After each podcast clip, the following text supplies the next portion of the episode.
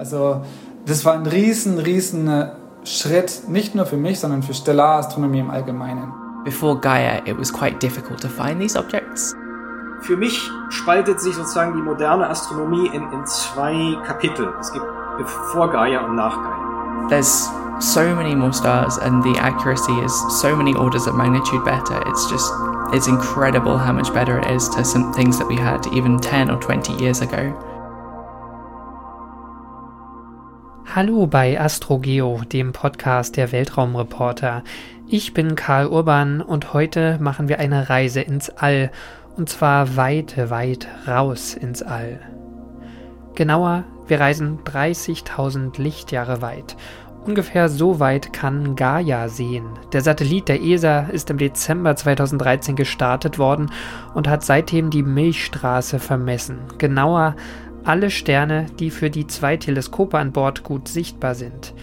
Im April zweitausendachtzehn, also vor gut zwei Jahren, erschien dann der erste umfassende Sternenkatalog.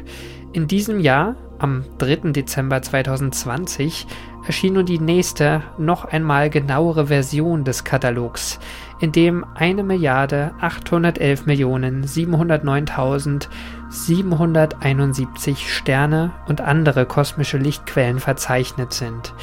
Der Gaia-Katalog hat die Astronomie verändert.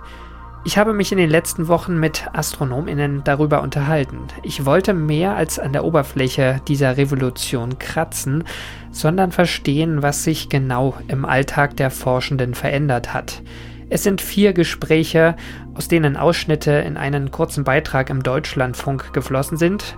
Hier und heute folgen sie in voller Länge. Aber jetzt geht's wirklich los. Und zwar mit Stefan Jordan, der das vierhundertköpfige Wissenschaftler- und Programmiererteam hinter Gaia öffentlich vertritt, der aber selbst auch Vollblutastronom am Astronomischen Recheninstitut der Uni Heidelberg ist. Also, dann fangen wir doch mit den Releases an. Also Gaia ist eine spezielle Mission, weil die Daten jetzt nicht kontinuierlich rausgegeben werden, sondern in ziemlich großen Paketen, die alle paar Jahre kommen. Ja, wo, wo, woher kommt das? Ja, das liegt daran, dass Gaia zwar kontinuierlich misst, aber man eine gewisse Zeit braucht, um dann aus diesen Daten die Entfernung und die Bewegungen der Sterne herauszubekommen und deren genaue Position zu einem ganz bestimmten Zeitpunkt. Also was Gaia ständig macht, ist, dass die Position am Himmel gemessen wird, wie sich ein Stern über den Himmel bewegt. Und da haben wir einmal die Bewegung des äh, Sternes selber über den Himmel, als auch dessen scheinbare Bewegung, die durch die Parallaxe zustande kommt. Denn da sich die Erde bewegt, sich ja um die Sonne, und auf diese Weise ähm, wird, verschiebt sich auch die Sternposition leicht, und das ist auch ein Maß für die Entfernungsmessung.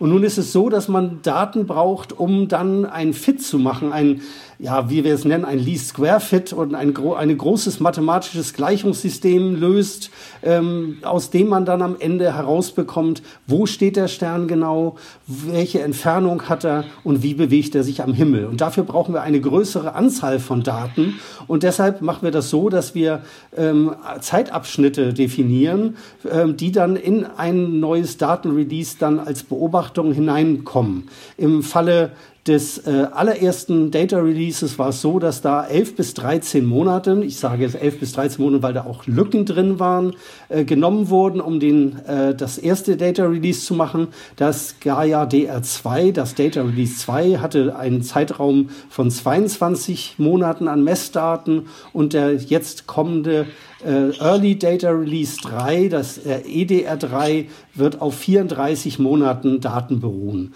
Und diese werden dann benutzt, um diese Mathematik, mathematischen Gleichungen zu lösen, die dann dazu führen, dass wir am Ende diese Daten bestimmen. Denn aus einzelnen Beobachtungen kann man das nicht tun.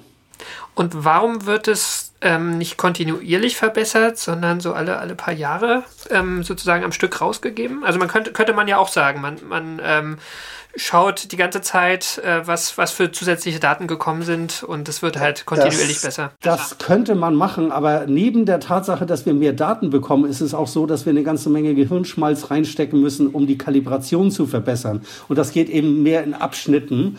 Äh, tatsächlich wurde mal vorgeschlagen, dieses Verfahren zu machen und dass man sozusagen ständig die aktuellsten Daten da drin hat. Aber wir müssen es auch alles dokumentieren, was passiert, und das macht man natürlich lieber in solchen Zeitabschnitten, damit die Leute auch genau wissen, was steckt jetzt genau hinter diesem Data Release, was hat sich auch äh, an der ganzen Strategie verbessert, wie man die Daten analysiert am Ende. Denn es ist so, dass wir, wenn wir aus den einzelnen Messdaten die äh, Lösung für die Position, Entfernung und Bewegung der Sterne bekommen wollen, dann müssen wir auch genau wissen, wo guckt Gaia in einem bestimmten Zeitpunkt hin, wie ist das Instrument zu kalibrieren, denn das können wir auch nur mit den Gaia-Daten selbst machen, und das muss mit der gleichen hohen Genauigkeit passieren, äh, wie wir die Sternposition messen. Und das können wir nicht jeden Tag ändern, dann würde es auch eine völlige Verwirrung geben. Und man könnte den Gaia-Katalog gar nicht zitieren, denn äh, wenn man eine Messwert in seine Arbeit hineintut, die man aus Gaia-Daten gewinnt, dann weiß man gar nicht, ist das jetzt am siebten November oder am fünften August welchen Jahres gewonnen worden, und dann gibt es völlig widersprüchliche Daten in der Literatur. So ist es immer gut, wenn man sich auf einen bestimmten Katalog auch berufen kann. Was ist denn seither passiert? Also es sind tatsächlich einfach nur mehr Daten gesammelt worden und der, der Katalog ist dadurch genauer geworden, kann man sagen. Es sind zwei Dinge, die die Daten verbessern. Einmal der längere Messzeitraum. Mit mehr Messungen können wir dann auch tatsächlich ein besseres Ergebnis für die Gaia-Position, Bewegung, Entfernung am Himmel äh, bekommen. Das, da hinzu kommt aber auch, dass wir das Gaia besser verstehen, dass wir also das Instrument besser kalibrieren, dass wir besser wissen, wie das Inst- welches Instrument aus diesen Rohdaten äh, zu einer Sternposition kommt. Ähm, da sind eine ganze Menge Dinge, die wir auch im Laufe der Zeit selber als diejenigen, die diese ähm, Daten auswerten, lernen mussten. Und das geht eigentlich immer abschnittsweise. Das heißt also, wir haben nicht nur die zufälligen Fehler verbessert, und diese steigen einfach mit einer Genauigkeit mit dem Messzeitraum, äh, sondern wir haben auch das, was man systematische Fehler nennt, verbessert. Und das beruht darauf, dass man genauer nachdenkt, wie man das Instrument besser versteht und wie man dieses kann. Kalibriert. Wenn man mal die Parallaxe nimmt, also die, das, was für die Entfernungsmessungen verantwortlich sind, dann können wir davon ausgehen, dass man mit dem neuen Datenrelease etwa vierzig Prozent besser wird. Insbesondere auch besser wird bei den helleren Sternen. Bei der Bewegung der Sterne werden wir sogar einen Faktor zwei gewinnen, weil einfach dieser Messzeitraum größer ist. Denn stellen Sie sich vor, Sie wollen wissen, wie schnell ein Auto ist, dann nützt es nicht, äh, sagen wir mal, das Auto auf fünfzig Zentimetern zu messen, wie lange es braucht, um diese fünfzig Zentimeter zurückzulegen, sondern es ist viel besser, Sie messen das Auto, die Geschwindigkeit des Autos mal innerhalb von einer Minute, und dann können Sie sehen, wie weit das Auto gefahren ist, und können entsprechend genauer noch sagen, welche mittlere Geschwindigkeit das Auto während dieses Zeitraums hatte. Okay. Genau, also das geht jetzt schon in meine nächste Frage über, ähm, wie man so das, das, dieses Early Data Release drei jetzt, jetzt in Zahlen fassen kann. Ähm, du hast gerade gesagt, also es sind, sind Bewegungen, die man genauer sieht, ähm, gerade bei hellen Sternen.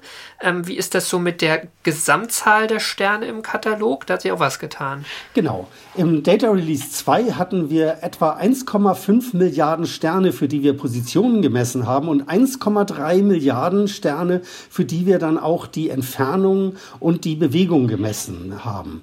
Das steigert sich jetzt mit dem nächsten Data Release, dem E D R drei, auf eins Komma acht Milliarden Sterne und fast eins Komma fünf Milliarden Sterne, für die wir Entfernung und Bewegung messen können. Mhm. War das im Vorfeld klar, wie viele das dann werden? Oder ist das jetzt sozusagen der Natur der Milchstraße geschuldet, die jetzt eigentlich erst so in der Form erfasst wird durch Gaia? Also ganz ursprünglich hatten wir mal geplant, mit Gaia eine Milliarde Sterne zu vermessen. Das haben wir, wie man sieht, schon sehr übererfüllt. Und wir versuchen alles das, was an guten Daten äh, aus einem Release herauszubekommen ist, in Form eines dieses Kataloges zu bringen. Das heißt, wir haben in Wirklichkeit im Hintergrund mehr als zwei Milliarden Sterne, von denen wir dann die zuverlässigen Sterne herausfiltern, von denen wir wissen, dass sie dann auch gute und brauchbare Messungen bringen. Im Laufe der Kataloge der weiteren Releases, die noch kommen, kann es dann auch sein, dass wir dann letztendlich über zwei Milliarden Sterne kommen. Aber es hat natürlich auch damit zu tun, wie viele Sterne gibt es bis zur sogenannten zwanzigsten oder einundzwanzigsten Größenklasse. Das ist nämlich die Grenzgröße, bis zu der Gaia Sterne vermessen kann, mit hoher Genauigkeit. Und die, diese rund dreihundert Millionen, die jetzt in den Katalog reingekommen sind, das sind dann eher welche, die jetzt für uns am Himmel eher schwach leuchten. Also das sind die Schwächeren, die dazugekommen sind. Das sind im Wesentlichen Schwächere, die dazugekommen sind, aber da war der erste, ja, der letzte Katalog, der D R zwei, ja nur zweiundzwanzig Monate umfasste, gab es auch Bereiche der Milchstraße, wo Gaia eigentlich einfach weniger gemessen hatte. Und da jetzt sozusagen zusätzliche Messungen dann hinzukamen, konnte man diesen Bereich, diese Lücken sozusagen schließen. Vielleicht nur, also aus Neugierde, kannst du was darüber sagen, was für Regionen das waren, die nicht sichtbar waren? Oder ist das jetzt aus dem Kopf schwierig? Das ist aus dem Kopf schwierig, aber es geht insbesondere um Sternregionen, wo man eine sehr hohe Sterndichte hat. Da ist es auch so, dass Gaia im Laufe eines, ähm, einer Messung nur eine bestimmte Zahl von Sternen gleichzeitig messen kann und entsprechend häufiger über diese Bereiche hinübergehen muss, um dann alle Sterne am Ende zu bekommen. Denn die werden zufällig vom Satelliten ausgewählt. Das heißt, es sind mal diese Sterne, die gemessen werden in besonders dichten Regionen und mal andere. Und das ist jetzt deutlich vervollständigt worden. Und es kann auch mal zufällig sein, weil wir auch bestimmte Kalibrationen machen mussten und wir mussten Gaia mal zwischendurch aufheizen, weil wir am Anfang auch das Problem hatten, dass dort Wasser an Bord war, das wir im Laufe der Zeit erstmal beseitigen müssen. Dieses Problem haben wir jetzt nicht mehr, aber da gab es also Messlücken, die dann eher zufällig verteilt waren. Noch, noch eine letzte Frage, ich weiß nicht, ob du sie beantworten kannst, aber die, ähm, es ist wir sprechen jetzt über Sterne, aber eigentlich sprechen wir über, über helle Punkte. Also Gaia sieht helle Punkte am Himmel. Und ich glaube auch, die Darstellung des Katalogs spricht von Sources, ja, nicht unbedingt von Sternen. Wie sicher seid ihr denn, dass diese eins Komma acht Milliarden Punkte, Quellen, alle Sterne sind? Völlig klar. Das ist, es ist so, dass Gaia alles misst, was punktförmig am Himmel erscheint. Gaia hat dann auch eine Intelligenz an Bord, die das, was punktförmig erscheint, dann auch zum Boden herunterfunkt. Und darunter sind in der Tat nicht nur Sterne, sondern zum Beispiel auch Asteroiden aus unserem Sonnensystem, die auch, äh, wenn sie nicht, äh, die, die allergrößten erscheinen nicht punktförmig, aber die meisten erscheinen auch da punktförmig. Und es gibt zum Beispiel Quasare und Galaxienkerne, die auch äh, punktförmig erscheinen. Aber die kann man dann auch identifizieren dadurch, dass die sich am Himmel nicht bewegen, äh, die letztere. Und äh, entsprechend die Asteroiden können wir daran identifizieren, dass sie sich sehr schnell über den Himmel bewegen. Und zwar schon während der Zeitdauer, während die Sterne durch die Fokalebene gehen, können wir eine Bewegung zum Beispiel von Asteroiden messen. Während Sterne natürlich bra- mehrere Monate brauchen, um sich signifikant äh, von einer Position zur anderen zu bewegen. Jetzt können wir noch nicht über das neue Data Release sprechen, aber wie war das beim Data Release zwei? Also sind, sind solche kleineren Objekte da schon äh, rauskristallisiert ähm, worden jetzt ähm, im Nachgang? Ja, es sind vierzehntausend Asteroiden in dem Katalog vom D R zwei, dem zweiten Sternkatalog drin. Im Data Release drei, das vollständige Data Release drei, wird diese Zahl deutlich wachsen. Also ich schätze, dass es eher in die Gegend von hunderttausend Objekten gehen wird. Im sogenannten E D R drei, in diesem Early Data Release, werden wir diese aber nicht veröffentlichen, sondern das wird dann erst Anfang zweitausendzweiundzwanzig möglich sein. Okay. Noch, noch so zum Schluss so, so, ein Überblicks, so eine Überblicksfrage. Ähm, ich glaube, unser, letzter Interview, äh, unser letztes Interview so zum, zum Data Release zwei, das war so, so ein paar Wochen nach, nach dem Release-Zeitpunkt. Da gab es schon relativ viele Veröffentlichungen, aber das hat ja angehalten jetzt auch die letzten zwei Jahre. Was ist so dein Gefühl, was, was hat Gaia schon verändert in der Astronomie, so ganz allgemein? Also Gaia hat die Wissenschaft dramatisch verändert.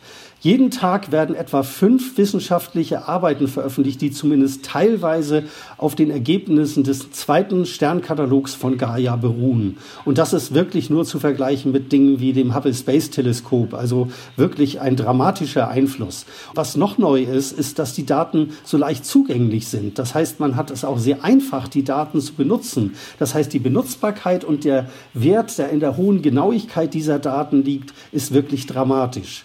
Und was ich ganz besonders interessant finde, ist, dass die Daten von Gaia nicht nur ein Gebiet der Astrophysik jetzt besonders betreffen, sondern praktisch alle. Dass die, diese fundamentalen Daten, Position, Bewegung und Entfernung, praktisch alle Gebiete der Astrophysik betreffen. Und man sieht das an der Anzahl der Veröffentlichungen, die völlig verstreut sind über die verschiedenen Bereiche. Mhm, okay. Wahrscheinlich ist die Arbeit dann auch einfacher oder auch anders geworden, der, der Astronomen im Alltag, weil die einfach jetzt eine Methode zur Verfügung haben, wo sie früher vielleicht mehr Daten oder andere Daten nur so zur Verfügung hatten und jetzt haben sie Präzisionsdaten, die sie ganz anders nutzen können. Ja, das liegt daran, dass so ein Katalog natürlich nicht in Form von großen Büchern und Atlanten mehr zur Verfügung stehen, sondern im Internet mit Datenbanken vorhanden sind, wo man die Gaia-Daten abrufen kann und wo man sie übrigens dann auch kombinieren kann mit anderen Daten. Und das hat wirklich die Astronomie sowieso in den letzten Jahren stark verändert. Mhm. Vielleicht ganz zum Schluss, was ist es für ein Gefühl für dich persönlich, äh, jetzt hier bei, bei Gaia im Konsortium mitzuarbeiten?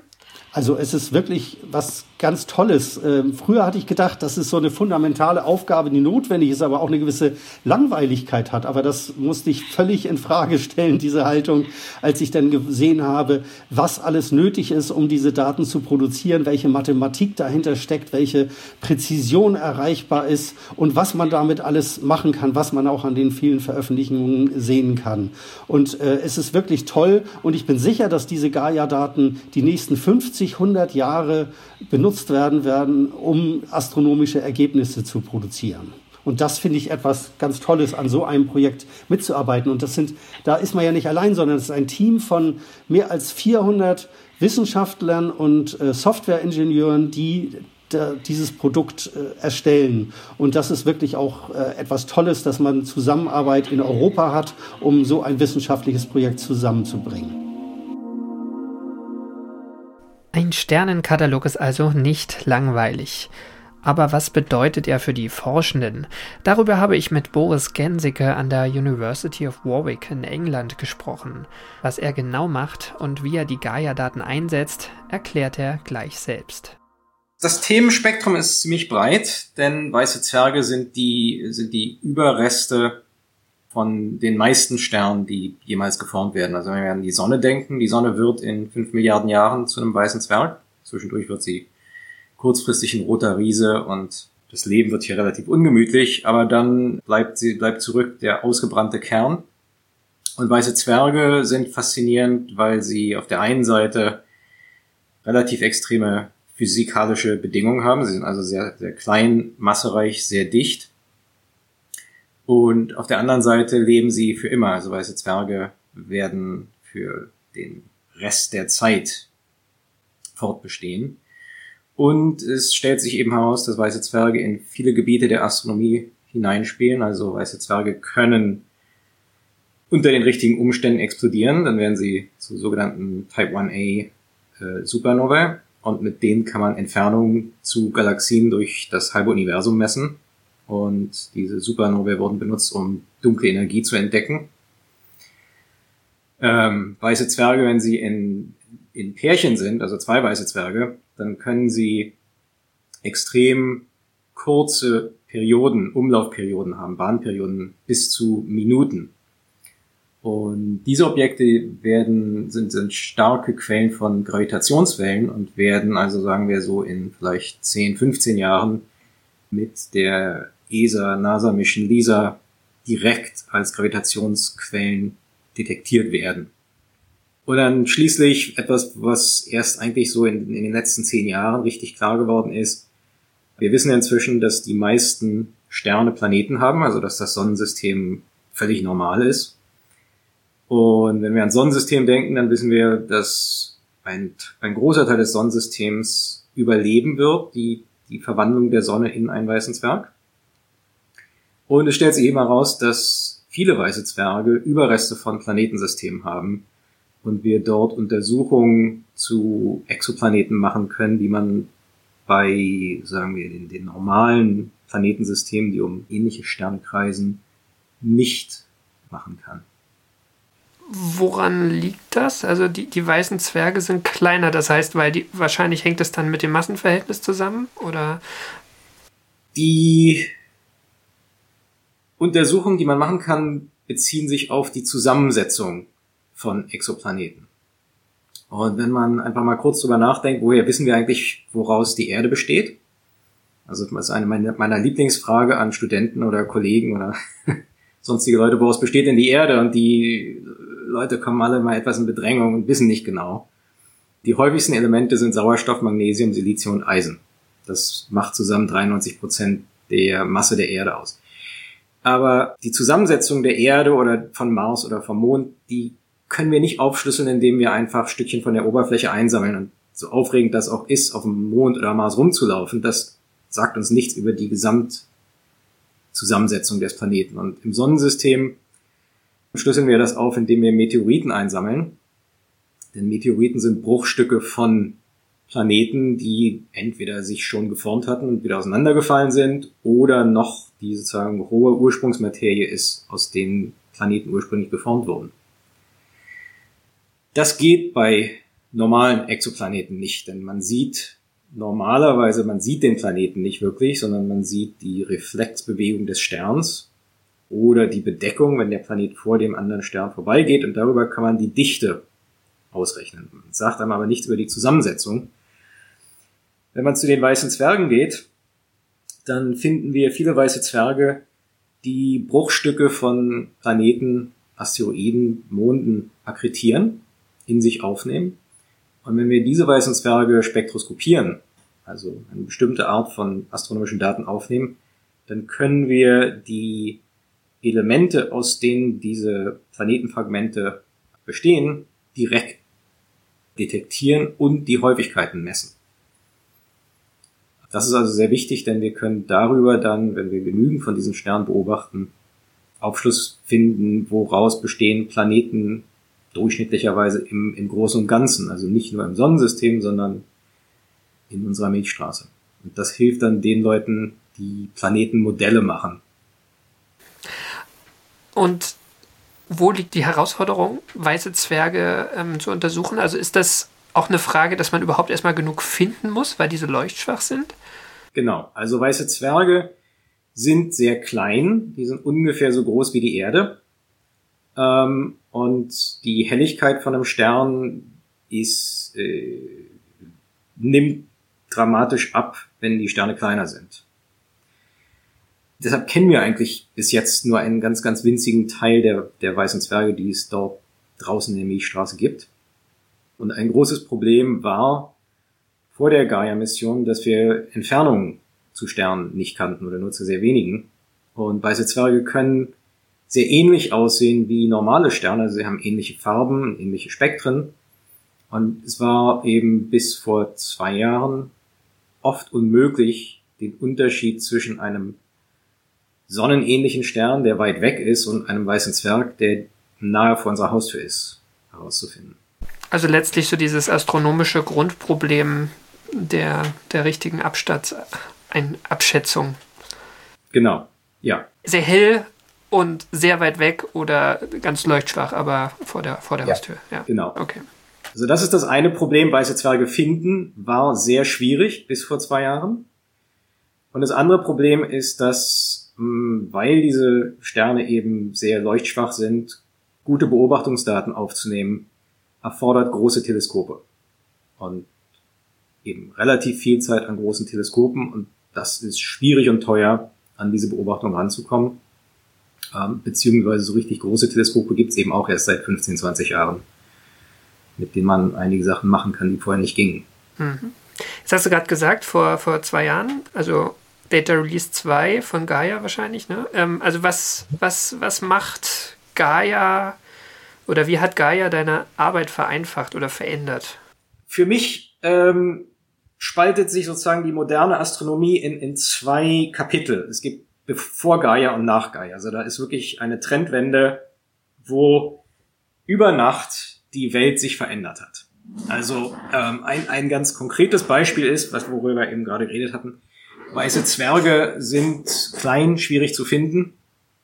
Ähm, mit Gaia, Gaia Data Release zwei, hat die Entfernung zu anderthalb Milliarden Sternen uns gegeben. Und damit konnten wir innerhalb von wenigen Wochen praktisch alle weißen Zwerge, die Gaia bis zu der Grenzhelligkeit, die es vermessen kann, herausfischen. Das sind ungefähr zweihundertfünfzigtausend. Also das gibt auch so ein bisschen das Gefühl für Nadel im Heuhaufen. zweihundertfünfzigtausend weiße Zwerge unter den eins Komma fünf Milliarden Objekten, die Gaia vermessen hat. Und wie viele weiße Zwerge kannte man vorher? Vorher kannte man ungefähr dreißigtausend. Also wir haben knapp einen Faktor zehn draufgelegt. Das war also, ja, das, das, das war ein Schlüsselerlebnis. Und die andere Sache war, dass, dass Gaia, die, die Entfernung von Gaia zu allen bekannten weißen Zwergen, die wir vorher schon kannten, wo wir schon Daten haben, enorm hilft, die physikalischen Größen von diesen Sternen besser zu bestimmen. Also, ohne eine Entfernung kann ich nicht, kann ich nicht sagen, wie hell ein Stern in absoluten Messwerten ist. Aber sobald ich eine Entfernung habe, weiß ich, wie hell der Stern ist, und dann kann ich auch ausrechnen, wie groß er ist, was er für einen Radius hat, für einen Durchmesser. Und damit kann man dann wieder richtig gute Physik machen. Also damit kann man dann die Masse bestimmen, äh, das Alter und alle möglichen anderen Sachen. Also Gaia hat auf der einen Seite fast einen Faktor zehn in der Anzahl der weißen Zwerge, die wir kennen, dazugelegt, und auf der anderen Seite hilft Gaia uns immer noch jeden Tag, weiße Zwerge, die wir schon kennen und schon untersucht haben in der Vergangenheit, nochmal zu untersuchen und die Ergebnisse zu verfeinern. Hm.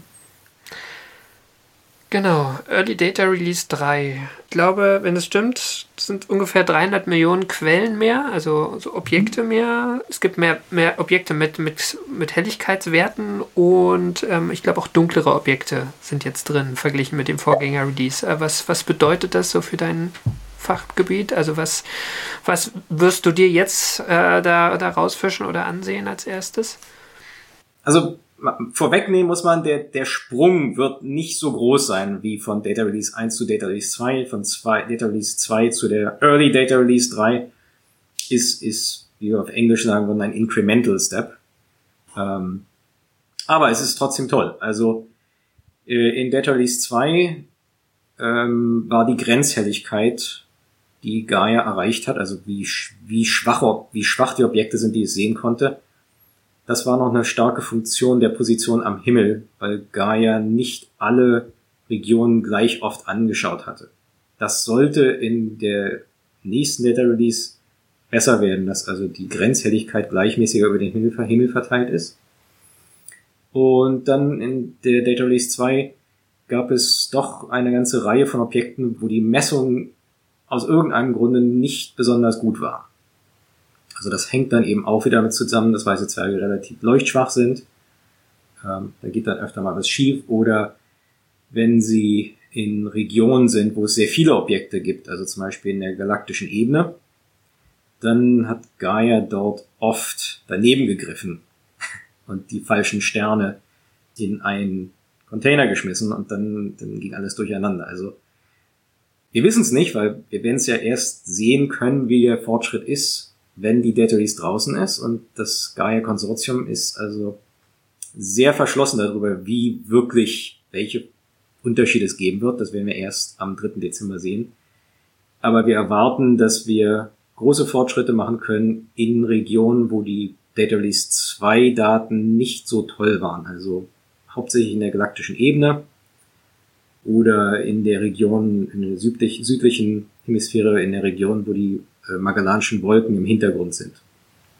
Da hatte Gaia auch vorher Schwierigkeiten.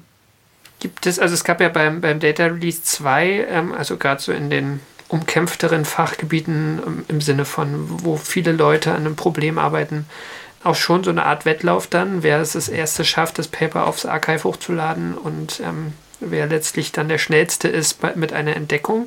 Ist das im Bereich der weißen Zwerge auch so? Also gibt es letztlich schon so eine so eine, so eine Blaupause auch für, für Paper, die, wo ihr jetzt sozusagen nur noch die, die Daten einpflegen müsst?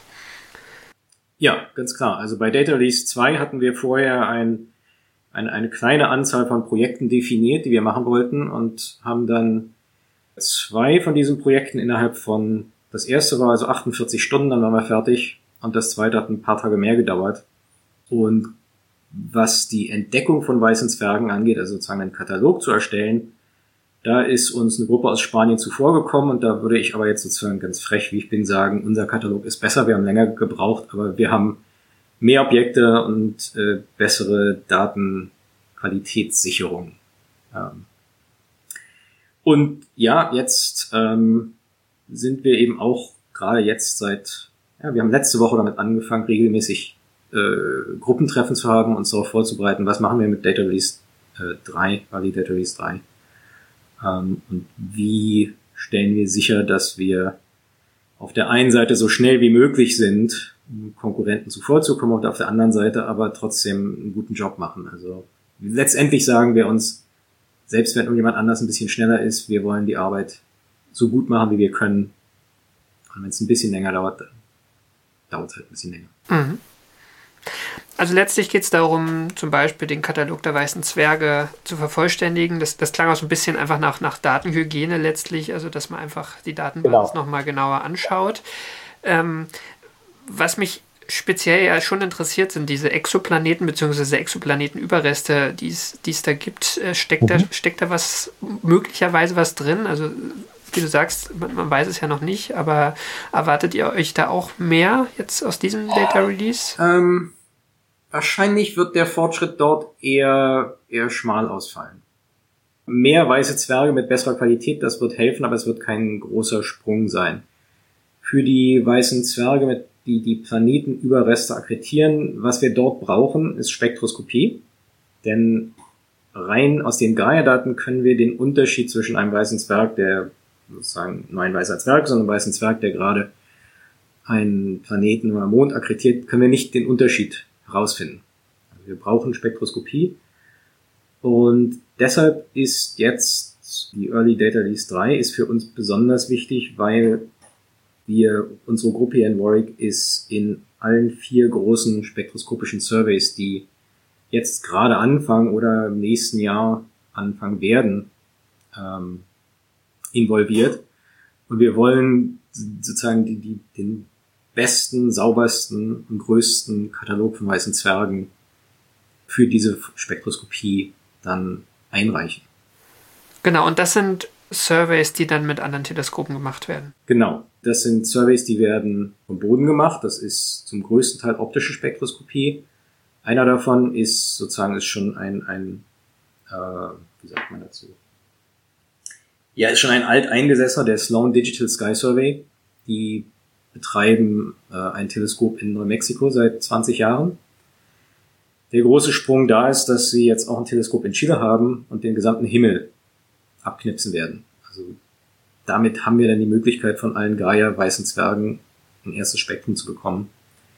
Und dann gibt es drei andere Projekte, die in auf La Palma, ähm, in Arizona und dann noch ein weiteres in Chile, die zwischen nächstem Frühjahr und irgendwann zweitausendzweiundzwanzig langsam in Gang kommen. Und diese Surveys, sind die denn auch letztlich jetzt mit, ähm, also motiviert mit dem Gaia-Datensatz? Also dass man sagt, okay, wir haben jetzt diese eins Komma acht Milliarden Sterne und ähm, die wir ja auch schon vorher gesehen haben, aber jetzt wissen wir, wie weit sie weg sind und noch ein paar andere Dinge, und jetzt können wir nochmal genauer sie uns anschauen, bevor Gaia die Spektren nachliefert, dann mit den nächsten Releases. Genau, also das ist eine große Motivation von drei dieser vier Surveys. Der vierte ist mehr äh, kosmologisch, da geht es also um dunkle Energie, aber drei von diesen Surveys sind stark darauf ausgerichtet, Spektroskopie von Sternen, normalen Sternen in der Milchstraße aufzunehmen, um chemische Häufigkeiten und Geschwindigkeiten zu messen und daraus abzuleiten, wie die Milchstraße sich geformt hat. Also das nennen die Leute galaktische Archäologie. Und die Kollegen, die brauchen halt äh, Millionen von Spektren. Also die sind nicht mit ein paar hunderttausend zufrieden, die wollen also Millionen oder zehn Millionen. Du erwähntest gerade Gaia-Spektroskopie. Die wird's mit der Data Release drei geben. aber das ist äh, sehr niedrig aufgelöste Spektroskopie. Also die ist nicht besonders toll. Und Gaia hat auch einen hochauflösenden Spektrograph, aber der ist sehr begrenzt in seiner Empfindlichkeit. Also deshalb sind diese bodengebundenen Surveys schon sehr wichtig, denn Spektroskopie von Gaia wird nie besonders toll sein. Dazu ist der Satellit einfach zu klein und die Belichtungszeiten sind zu kurz. Es sind also die ganz großen Fragen, die mit Gaia beantwortet werden sollen. Wie ihr eben gehört habt, reichen die Daten im Katalog nicht immer aus. Der Gaia-Katalog ist vielmehr oft erst der Beginn neuer Surveys, also von Durchmusterungen des Himmels mit anderen, spezialisierteren Teleskopen. Und manchmal liefert Gaia auch das Futter für Teleskope, die noch gar nicht existieren und die erst in fünfzehn Jahren ihre ersten Daten sammeln sollen. Eines davon ist ein Projekt, das eben schon genannt wurde, nämlich der Gravitationswellendetektor LISA. Genau darauf bereitet sich Thomas Kupfer vor. Er ist Astrophysiker an der Texas Tech University in den U S A. Fangen wir mit dir an. Also was sind so die, die großen Themen, die dich beschäftigen? Das eine Thema, das Hauptthema, was, mit dem ich mich beschäftige, sind diese, was wir ultrakompakte Doppelsterne. Also das ist ein ganzer Mundfall. Ultrakompakte Doppelsterne sind praktisch Doppelsterne, die sich äh, mit sehr kurzen Perioden umeinander bewegen. Man kann sich das so vorstellen, das ist sowas wie Erde und Mond.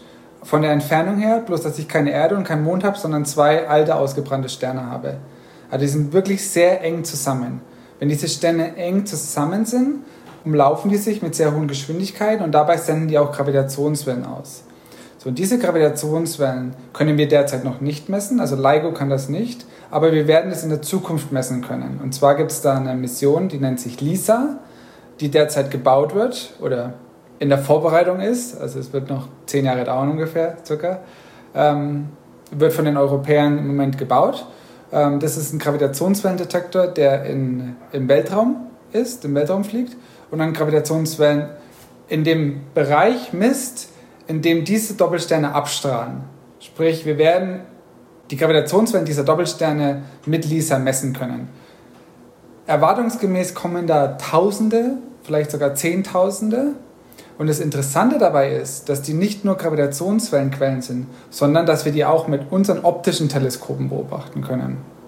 Also sprich, wir können unsere optischen Teleskope darauf hin zeigen lassen und dann, und dann messen. Also das heißt, wir können die Gravitationswellen und die optischen Daten verknüpfen. Das ist das Problem, wenn man nur Gravitationswellen hat, dass diese Gravitationswellen, was man misst, ist praktisch eine Amplitude, also praktisch wie stark sind die Gravitationswellen und eine Frequenz, das heißt, welche Periode haben die? Das Problem ist, nur mit der Amplitude allein kann ich noch nicht viel messen, denn die Amplitude hängt von der Entfernung ab, hängt aber auch von den eigentlichen Massen ab. Und jetzt kommt Gaia ins Spiel. Wenn ich die Entfernungen mit Gaia messen kann, kann ich diese Entfernungen praktisch verwenden, um diese, wie sagt man das im Deutschen, diese, diese Überlappung von verschiedenen Eigenschaften, die auch zur Amplitude beitragen, zu brechen. Das heißt, ich kann praktisch dann, wenn ich die Entfernung nicht kenne, habe ich ein Problem, dass ich entweder die Entfernung ändere oder ich ändere die Massen und bekomme die gleiche Amplitude. Wenn ich die Entfernung kenne, messe ich die Amplitude, bekomme ich die Massen dieser Objekte, was unglaublich interessant ist in Bezug auf Sternentwicklung und so weiter. Also sprich, Gaia, die Entfernungen, die man mit Gaia bekommt, können uns helfen, Aussagen über die zukünftigen Gravitationswellenquellen, die LISA messen wird, zu machen. Ich habe ein paar Rückfragen. Also das sind Sternleichen, ne? oder, oder sind das Sterne? Genau. Also es sind eher weiße Zwerge oder sowas? Oder was? Es sind weiße Zwerge, in der Regel sind es weiße Zwerge, theoretisch auch Neutronensterne oder schwarze Löcher, aber es ist einfach so, dass die Galaxie viel mehr weiße Zwerge zu bieten hat als Neutronensterne und daher werden die allermeisten Neutro- äh, weiße Zwerge sein. Denn wenn ich jetzt die Entfernung Erde-Mond habe, da passt kein normaler Stern rein. Das heißt, es müssen Sternleichen sein, es müssen weiße Zwerge sein oder Neutronensterne. Das heißt, die, die leuchten auch von sich aus nicht viel. Das heißt, sie sind auch einfach schwer zu beobachten wahrscheinlich, genau, im Normalfall. Genau. Okay. Genau. Aber sie sind zu beobachten. Und das ist ein großer Unterschied zu den, zum Beispiel zu den LIGO-Sachen. Wenn ich da zwei schwarze Löcher habe, die verschmelzen, da passiert im Optischen nicht wirklich viel. Und diese, ähm. diese Gravitationswellen, die LISA misst, sind dann auch nicht die, wenn sie zusammenklatschen, sondern schon davor, also diese sehr enge Umwirbelung. Genau, also das ist ungefähr, also kommt darauf an, welches Objekt, aber das sind so zehntausend Jahre bis vielleicht eine Million Jahre bevor. Also es ist wirklich noch lange hin.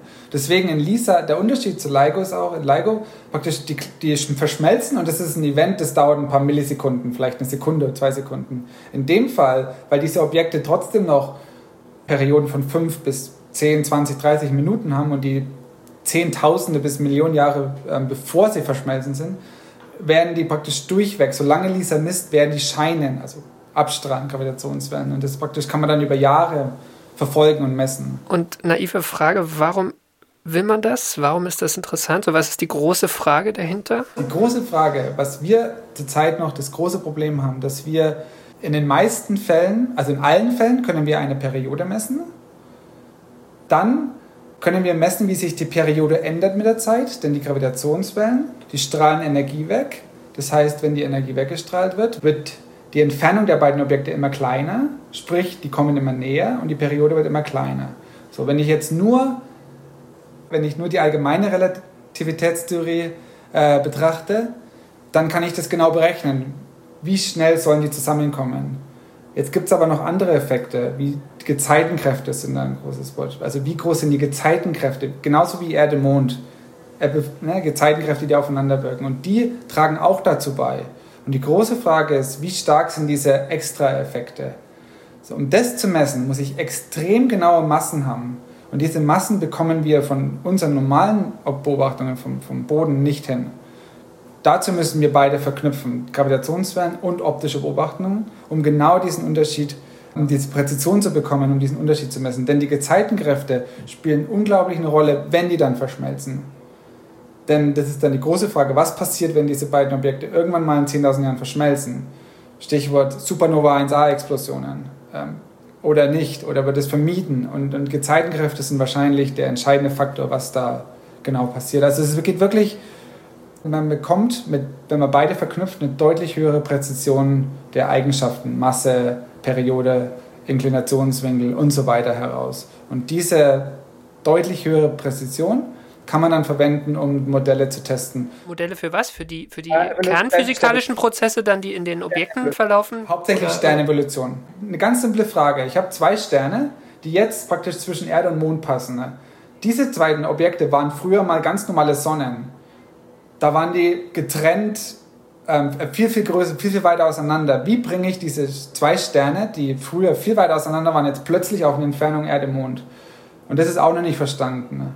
Wenn wir aber praktisch messen können, was hinten rauskommt sozusagen, also was diese beiden Objekte, wir wissen ziemlich gut, was vorne reinkommt sozusagen, also diese beiden Ausgangssterne, dann können wir die verschiedenen Modelle testen, wie diese Sterne zusammenkommen. Also es ist wirklich dann Sternevolution auch. Und das, der andere Faktor ist, LISA kann uns einfach auch nur zeigen, wo diese Objekte sind. Also LISA, wir wissen im Moment, kennen wir ein Dutzend, vielleicht zwei Dutzend allerhöchstens dieser Objekte. Die Theorie sagt voraus, dass da Tausende sein sollten, diese Objekte. Die Frage, wo sind die? Und allein nur die Tatsache, dass LISA uns zeigt, wo die sind, und vor allen Dingen, wenn wir mit Gaia Distanzen haben, die wir dann praktisch messen können oder kriegen, hilft es allein schon nur, um die Anzahl der Objekte zu erhöhen, die wir kennen. Also es ist wirklich diese Kombination aus Gravitationswellen und optischen Daten, ähm, kann uns da unglaublich viel helfen, was wir jetzt noch nicht machen können. Gut, äh, jetzt sind wir eigentlich bei Gaia, ne? Also Data Release zwei, April zweitausendachtzehn, da hatten wir uns letztes Mal unterhalten. Was, was hat sich so getan oder was hat dieses Data Release damals so für, für deine Arbeit bedeutet? Also der damalige Le- Release war ja praktisch von, muss ich das so vorstellen, von, von gar nichts auf alles. Also das war ein riesen, riesen Schritt, nicht nur für mich, sondern für Stellarastronomie im Allgemeinen. Man hat plötzlich, muss ich das so vorstellen, man hat Entfernungen gehabt von vielleicht der zehntausend hellsten Sterne. Und mit einem Schlag hat man Entfernungen für eins Komma drei Milliarden Sterne. Und das war natürlich ein gewaltiger Sprung nach vorne. Wir damals haben wir nicht gewusst, was zu erwarten hat. Das hat uns, hat damals hat es praktisch die Erwartungen ja, übertroffen, muss man wirklich sagen. Und, und im Moment ist es wirklich also ähm, für uns, ich habe eigentlich nur noch Projekte, die Gaia mit beeinflussen. Also es, man verwendet immer die Entfernungen mit, denn Entfernungen helfen unglaublich mit, die absoluten Helligkeiten zu bestimmen und so weiter. Also man kann dann viel einfacher zum Beispiel weiße Zwerge von ganz normalen sonnenähnlichen Sternen äh, einfach herausselektieren. Denn vor allen Dingen meine Wissenschaft, wir interessieren uns vor allen Dingen an diesen Sternleichen, Wenn ich jetzt aber einfach nur einen, einen Stern am Himmel anschaue, die Wahrscheinlichkeit, dass das ein weißer Zwerg ist, ist sehr klein. Die allermeisten Sterne sind Sterne wie unsere eigene Sonne, also relativ langweilige Wald- und Wiesensterne, die man in jeder Straßenecke, Galaxienecke findet. Mit Gaia können wir jetzt diesen Prozess des Herausselektierens praktisch deutlich, deutlich besser machen. Weil wir, wenn wir die Entfernungen können, kennen, können wir die Helligkeiten ausrechnen und können dadurch die von den normalen sonnenähnlichen Sternen wegtrennen. Denn weiße Zwerge sind intrinsisch deutlich dunkler als normale Sterne. Also es ist wirklich zum Herausselektieren ein unglaublich wichtiger Faktor inzwischen geworden. Wie viele weiße Zwerge sind so rausgefallen aus dem Data Release oder auch vielleicht von diesen Doppelsystemen, die, die euch interessieren? Also es sind Zehntausende. Es sind Zehntausende. Und von diesen Doppelsternen ähm, immer noch sehr wenige. Ähm, das könnte daran liegen, zum Beispiel, dass, jetzt kommen wir wieder zu den Limitationen von Gaia, Gaia D H zwei. Gaia D H zwei war nicht so, nicht so gut an den, am dunklen Ende, so bei zwanzig Magnitude und so weiter. Ähm, da waren die Entfernungen einfach nicht so gut, die Parallaxen waren einfach nicht so gut, weil die Objekte sehr dunkel sind. Und wir erhoffen uns jetzt mit Gaia D H drei, dass das besser wird, dass man mehr findet. Also die Zahl der, dieser Doppelsterne, die man auch mit LISA finden wird, hat sich jetzt vielleicht verdoppelt, was auch sehr gut ist, aber es sind jetzt statt zehn, sind es jetzt zwanzig. ähm, diese, diese zwanzig sind dann ähm, auch in Sonnennähe wahrscheinlich, also jetzt, jetzt nicht alle, sonderlich weit weg, oder? Genau, also die sind alle innerhalb von, mit wenigen Ausnahmen, die ein bisschen weiter weg sind, aber die meisten sind alle zwischen ein Kiloparsec. Also es ist alles, was wir noch als Sonnennähe bezeichnen würden. Genau. Also es ist nicht unser Spiralarm, aber es ist Sonnennähe, definitiv. Mhm. Genau. Mhm. Ja, absolut. Genau. Early Data Release drei. Also ich habe gesehen, es gibt irgendwie dreihundert Millionen neue Quellen, ähm, ja. mehr Helligkeitsdaten. So, das, das sind so die, die großen Sachen. Ähm, was... Was, was bedeutet das jetzt oder was, was sind so die Vorbereitungen, die jetzt bei euch getätigt wurden? Also der, der große Sprung nach vorne ist, ähm, es sind dreihundert Millionen mehr Sterne. Das ist zum einen, das ist wahrscheinlich die an der dunklen Seite der, des, des Spektrums oder Sterne, die einfach aus irgendwelchen Qualitätsgründen herausgefallen sind.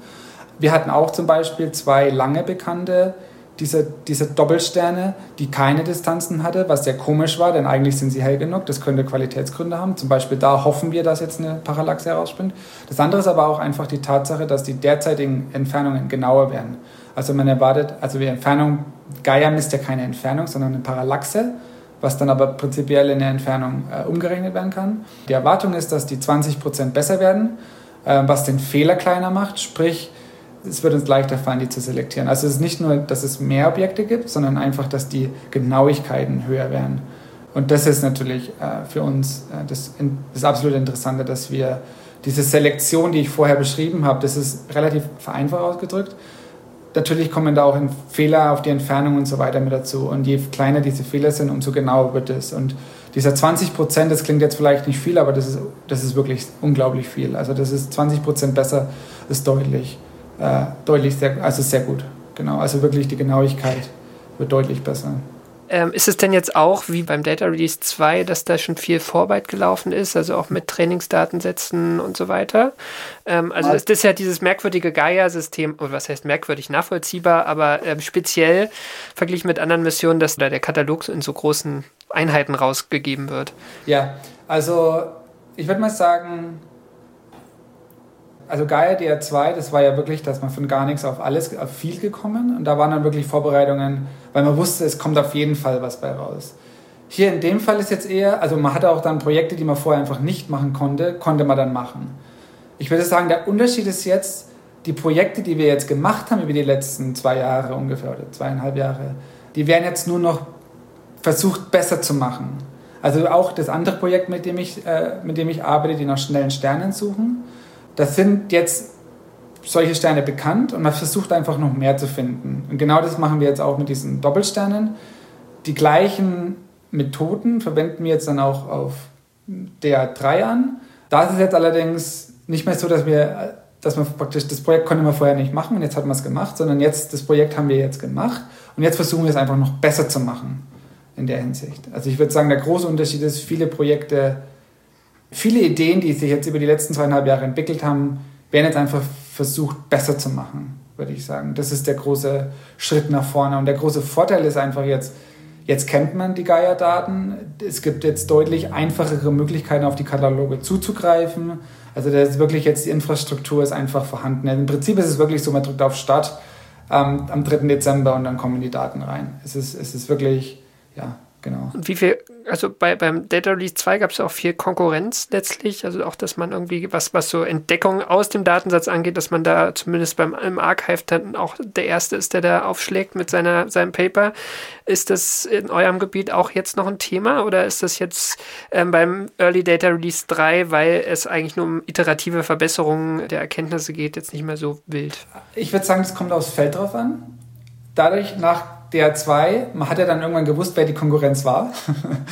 In manchen Bereichen ist es tatsächlich noch so, dass man weiß, okay, man weiß, die sind diese Personen arbeiten auch dran, man schaut, dass man Erste ist.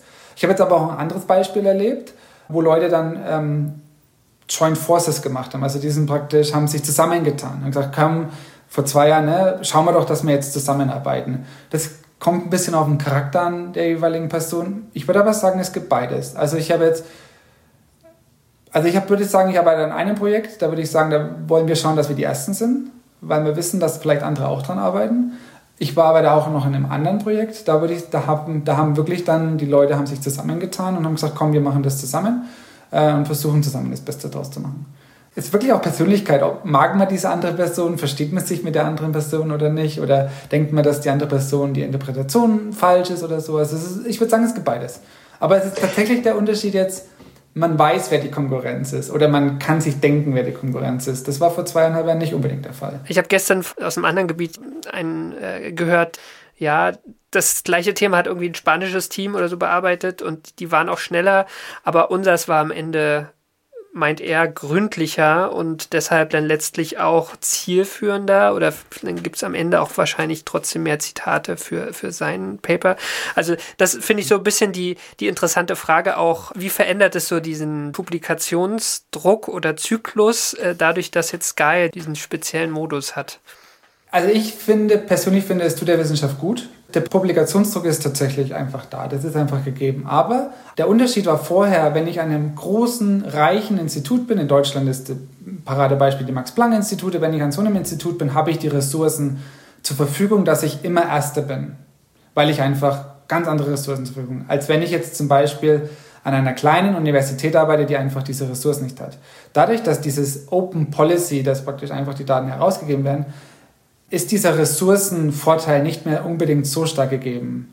Und das ist wirklich nur auch, wie gut ist die Person, wie gut kann die Person, im Prinzip mit Gaia ist das Beispiel, da kommt es gar nicht so drauf an, wie kann ich, also welche Ressourcen ich habe, sondern wie gut kann ich mit großen Daten umgehen. Also wie gut kann ich als, wie gut kann ich im Prinzip programmieren in der Hinsicht. Also wie gut kann ich wirklich mit diesen Daten spielen und wie gut sind meine Analysemethoden oder, oder schnell auch meine Analysemethoden, dass ich gute Ergebnisse rausbekomme. Ähm, der Druck ist natürlich da, dass wenn man schnell publiziert, dadurch, dass natürlich mehr Leute an den Daten arbeiten können, hat es auch die Gefahr, dass schnell publiziert wird und vielleicht auf nicht stümperhaft, auf eher, eher schnell gearbeitet wird und leichter Fehler passieren. Ähm, und die Fehler sind nicht unbedingt beabsichtigt, sind einfach Fehler passieren leichter. Dadurch hat man aber, man hat auch jetzt diesen Peer-Review-Prozess, der das dann eigentlich ausmerzen soll. Aber ja, natürlich, diese Paper werden sofort aufs Archive gestellt.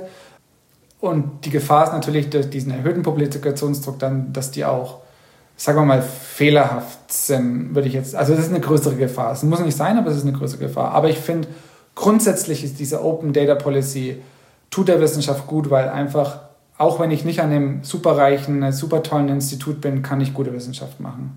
Und vorher war das klar, wenn ich an einem kleinen Institut bin, mein Konkurrent arbeitet an einem großen, reichen Institut, das, da kann ich mir die Arbeit sparen, weil ich sowieso keine Chance habe.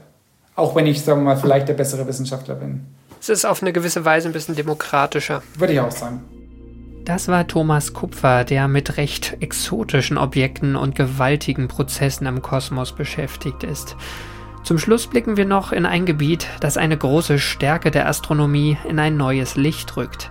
Es geht um offene Sternenhaufen, also um Sterne, die nah beieinander stehen und als solche schöne Fotomotive abgeben.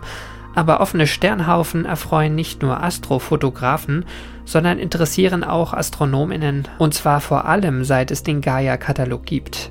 Eine von ihnen ist Emily Hunt, die an der Landessternwarte Heidelberg, die zur Universität Heidelberg gehört, offene Sternhaufen erforscht.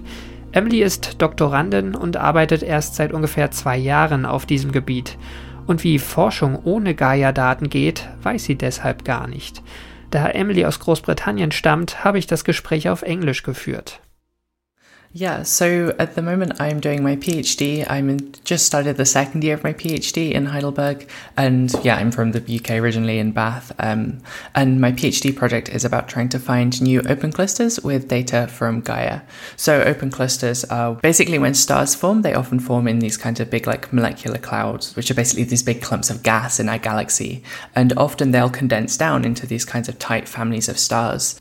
And these are really, really useful for astronomers because all the stars formed at the same time and from roughly the same composition. So there's lots and lots of science that you can do with these. But before Gaia, it was quite difficult to find these objects because the thing that Gaia is doing that's so special is that it's measuring distances and velocities to so many of the stars in the Milky Way. I think it's thousands of times better than any data that we had before the Gaia satellite.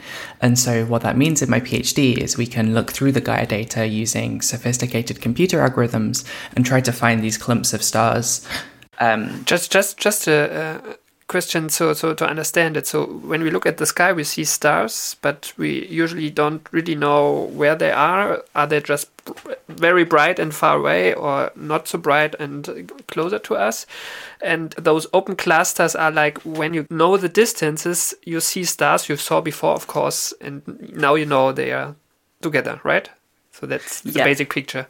Yeah, yeah. So it's kind of like, the best way I've heard it explained is that if a car is very far away, then you'll see it as kind of like, I don't know, if you have a candle right next to your face and a car that's really far away, the candle is going to be brighter than the car, even though if they were both at the same distance, obviously the car's headlights would be significantly brighter.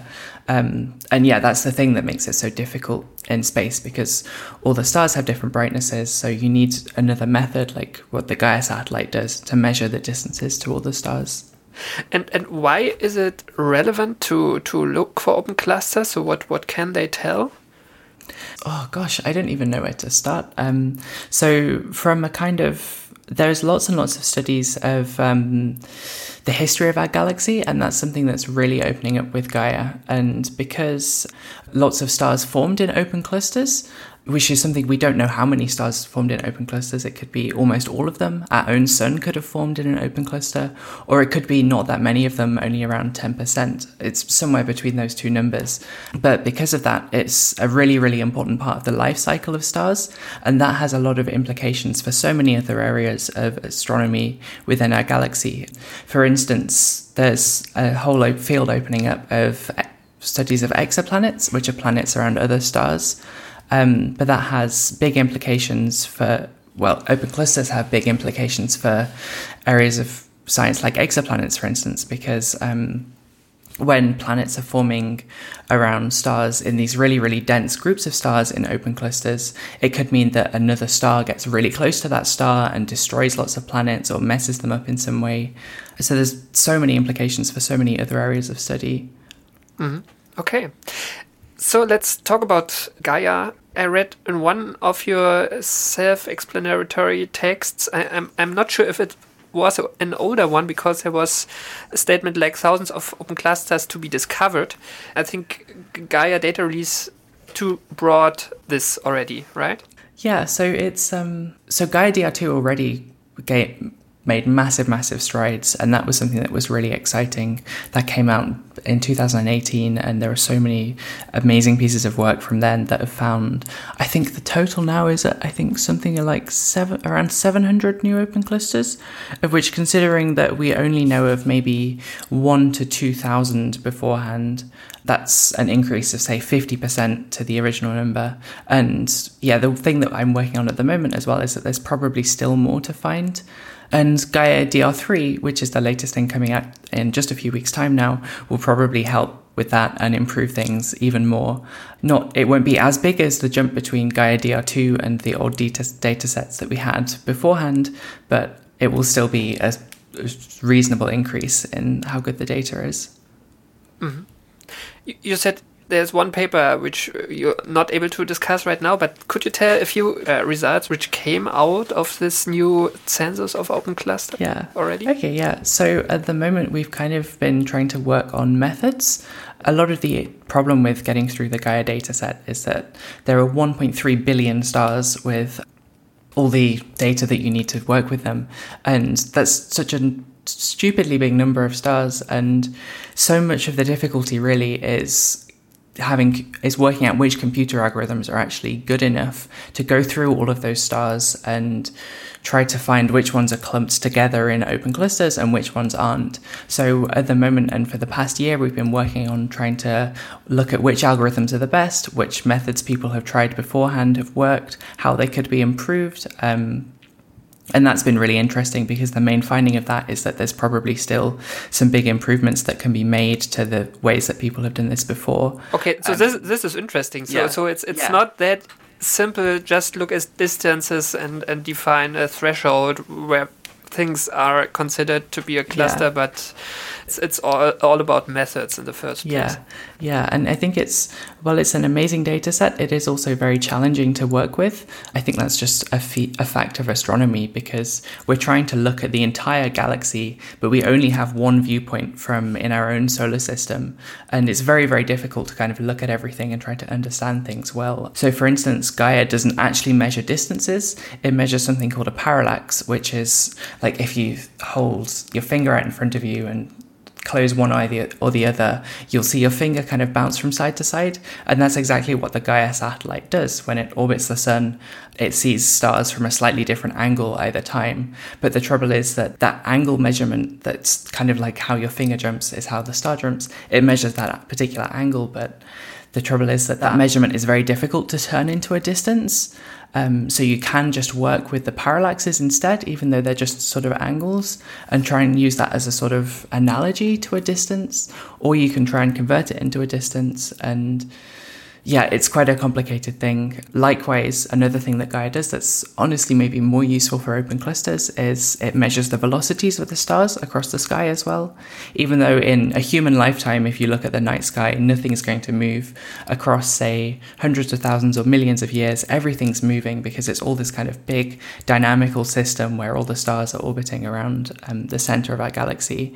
And one of the best things that Gaia does as well is it measures these velocities. But again, it has to measure those as angles, because we don't know how exactly how far away something is, so we can't say have a nice number on a kil- kilometers per hour for every star. We have to do it in different ways and try to get towards a sort of analogy for velocity. So it's very, very difficult to work with, which isn't a pro- an, an issue with Gaia. It's simply just a very hard thing to do, and it just means that we as astronomers have to work over the next few years to come up with better and better techniques to work with Gaia data and try to really understand what we're looking at. It's just so, so much bigger and better than anything we had before in terms of data that it te- it's, yeah, it's something that will take years of work to really refine the methods that we're using to look at and process the data. Mm-hmm. You already briefly talked about early data release three, so there are more a few hundred million objects or sources more uh, in it, a lower brightness threshold. What does it mean for, for your research? One question I want to uh, link with it is, so I made some reports on D R two um, two years ago, and there was a large hype and, and even groups which are were well prepared and just to, to be able to, to jump in with a paper on the archive to be the first with, with some um, discoveries. Is this also the case right now in, in, in your research that you, you need to be quick? I'm I'm not sure. I mean, I think...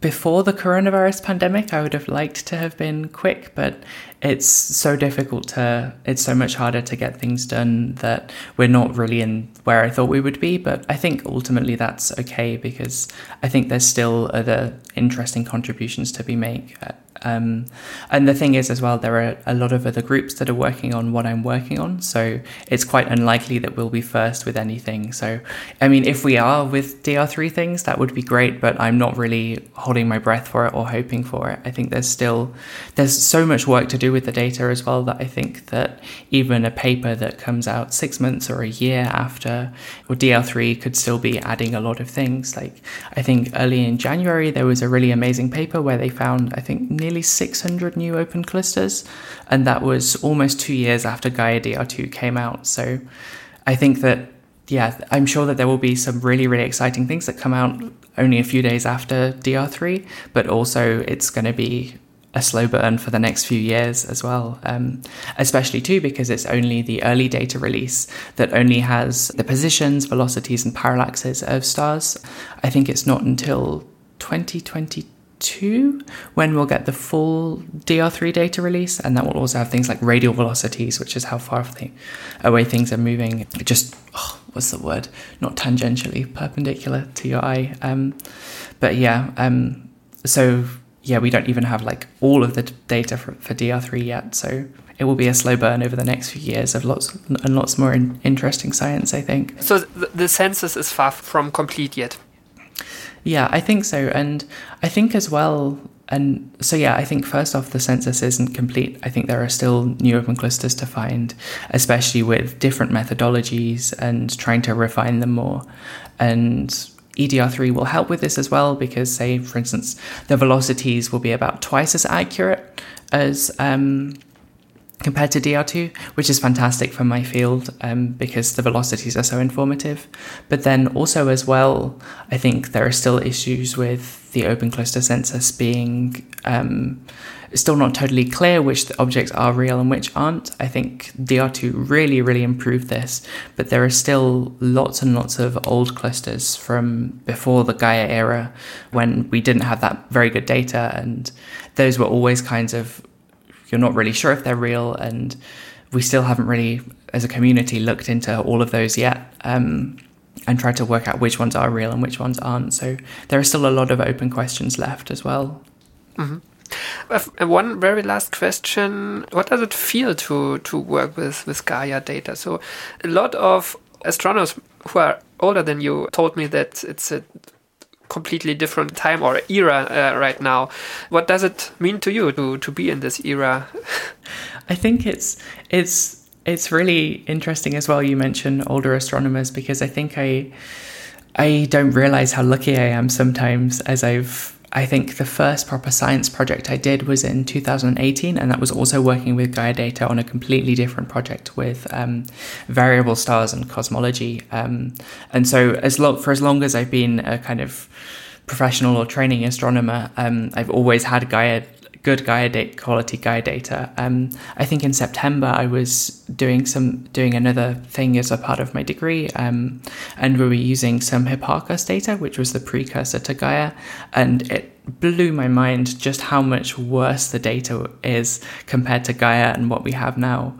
I mean, like the accuracy on things like parallaxes, and there's so many more stars, and the accuracy is so many orders of magnitude better. It's just It's incredible how much better it is to some things that we had even ten or twenty years ago. The level and the change is just incredible, really. And yeah, I think it just feels really special to be working with it now. A term I f- see thrown around a lot is that it's the golden era of astronomy, I think. And I think that's very true, because for the first time, I mean, our universe and our galaxy are such huge and incomprehensibly huge things. And I think only now in the past few years has the technology really caught up that we can actually start to look at our galaxy and our universe in the kind of on the kind of scale that does it justice, I think.